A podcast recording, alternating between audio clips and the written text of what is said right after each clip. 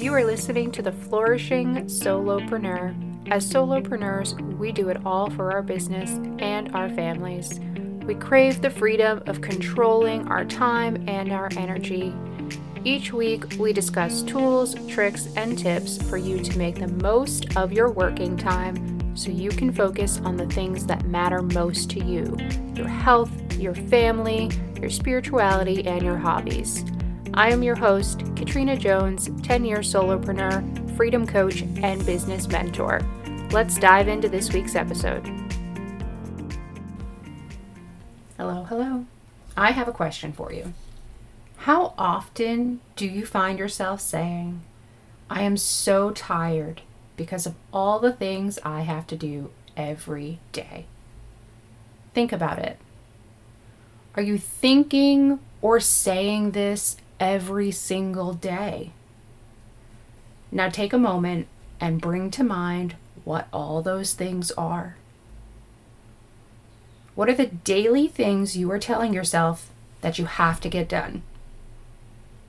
If you can, grab a pen and a paper and write down the first five things that come to mind. Just to be clear, we are talking about your business here. Write down the five things in your business that you tell yourself you have to do every single day. What are the things that leave you feeling tired and zap your energy? I polled some of you recently and these are the things that came up over and over again replying to your emails, bookkeeping, one on one client work and calls, social media posting, building your email list, writing, creating podcast episodes, recording podcast episodes, writing blog posts, emailing a weekly newsletter, hosting webinars, moderating a community forum like a Facebook group, social media, creating videos. I know that many of my listeners have ADHD just like me. My biggest obstacle has always been hyperfocus. I can start working on something, and before I know it, the day is over and nothing else has been accomplished. Can you relate? If so, I have a bit of advice for you. Stop trying to work against your hyperfocus and lean into it. Use it like the superpower that it is, embrace it, and let it flow. Today, we are going to dive into theming your schedule so that those everyday tasks don't feel like they have to be every single day. Two major reasons why theming your days out like this works are one, you are no longer waking up in the morning and asking yourself, What should I be working on today? And two, you don't have to readjust and refocus three, four, five times throughout the day you just focus on the one task at hand and do it from start to finish.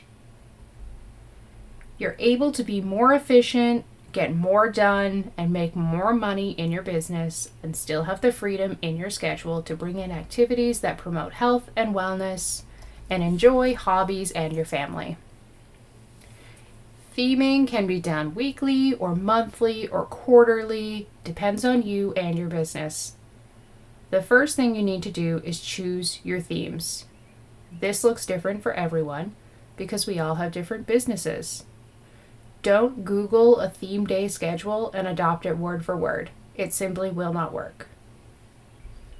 This again is where that time audit activity really comes in handy because all the data you need for theming is right there. So, once again, if you have not done the time audit, you are missing out. So go ahead and grab your audit or your calendar and look at all the tasks that you have to do. You can group them together in a way that makes sense for your brain. For me, I like batch work. I like batching my podcasts. So once a month, I have a day that is dedicated to podcasting. I record four to five episodes and then I edit all of the episodes. I schedule them to launch, and then I create graphics to promote them on social media. Things like social media and my weekly emails, I don't plan out as far in advance. These are both things that I do weekly. So, one day a week, I do content creation. I take my ideas and I put them into action. I create my weekly email, my social media post, and blog post, and then I schedule them all. Client work and calls require a different kind of energy from me.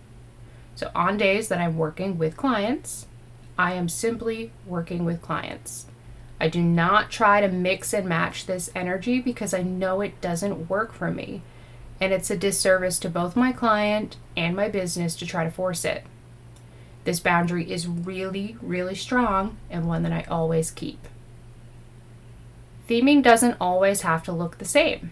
If you have a business and lifestyle that lets you theme Monday through Friday and that works for you, then great. But don't miss out on this concept because you think it won't work for you. Remember, as a solopreneur, you are in control of your schedule. So you get to decide how do you want to set this up?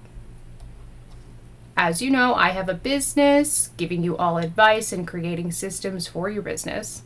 And I also have a spa business where I work hands on three days a week. So this is what my typical week looks like Monday is client work, Tuesday is content creation, Wednesdays I'm off, Thursdays I do client work again, Fridays are my batch days. So I have four different ones. I do podcasting, I do administrative and paperwork like bookkeeping. I do free content like webinars and guesting on other people's podcasts or master classes. And then the last one is paid content. So that's building out courses that I'm working on or developing group coaching programs, recording videos for any of that stuff. On Saturday, I have a half day of client work and half day off, and Sundays I'm off with my family. I start and end each of my work days by checking my emails and my DMs. So I'm doing it at the beginning of the day and the end of the day. I do my direct communication this way every day. This is something that I really try to stick to diligently because going down the rabbit hole of email and social media is a huge distraction for me. So I give myself 30 minutes per day for replying to social media and interacting in that way. I love my work, but my work is not my entire life. I have a family. I am focused on living a healthy and sustainable lifestyle. I have hobbies outside of business. So, structuring my schedule this way ensures that I have time, energy, and space to do all the things that I want to do, not just the things that I think I have to do every day. So if you find yourself getting a bit overwhelmed by the daily to do list in your business, give your schedule a makeover with themes. Themes that let you wake up in the morning and know exactly what you're supposed to do.